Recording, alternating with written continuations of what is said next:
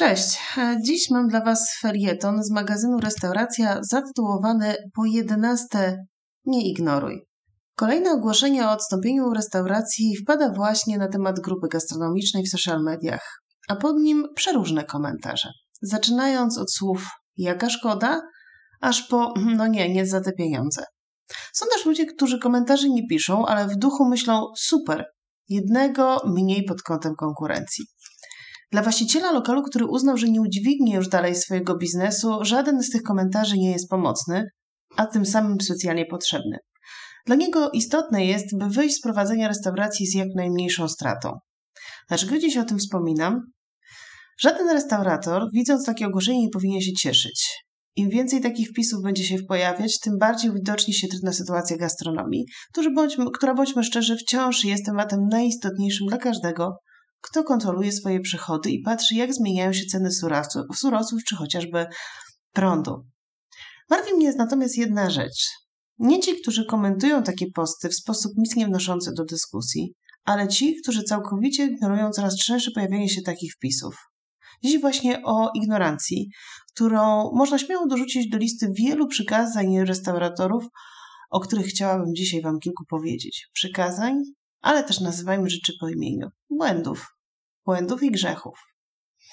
To, że dziś się komuś to przydarzyło, nie znaczy, że spotka mnie. Daj spokój, miał taką konkurencję, że wcale nie dziwię się, że tak się stało. Widzisz? Po co było robić tyle promocji? I tak mu to nie pomogło. W tle słychać te i wiele innych podobnych słów właściciela feralnego, w stronę właściciela feralnego biznesu.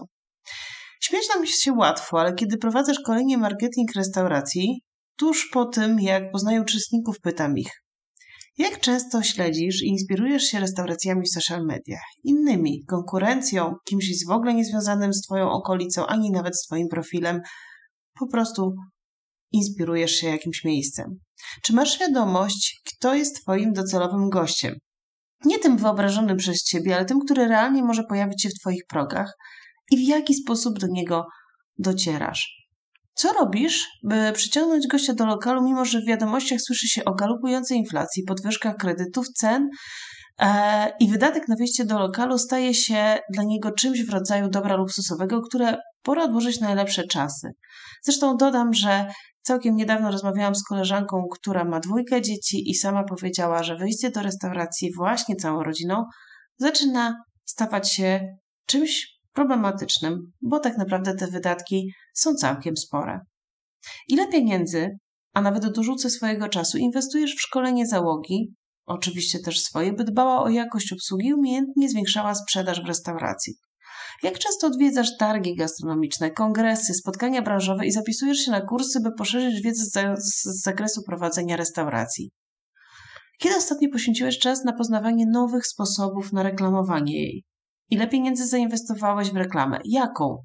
Jak skuteczną? Czy sprawdziłeś to, czy wciąż wydajesz e, pieniądze bez kontroli, albo płacisz za, no jak to nazywajmy rzeczy po imieniu, bezpłatną wizytówkę swojego lokalu w Google, bo dajesz się naciągać przypadkowym osobom czy przypadkowym firmom. Kochany, nie ignoruj.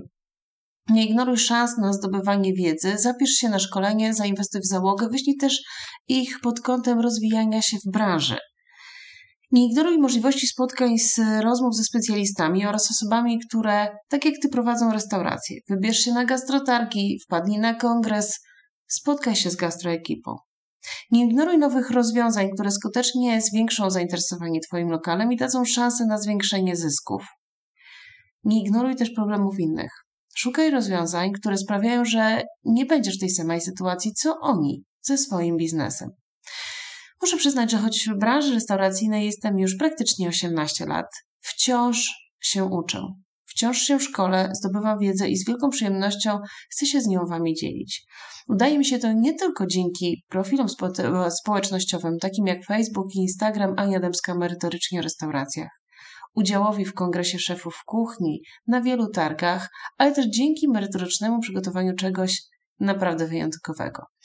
Muszę się Wam pochwalić, że przygotowuję właśnie konferencję Edukujemy podczas pierwszych gastrotargów smaki, która pozwoli Wam nie popełniać grzechu ignorancji.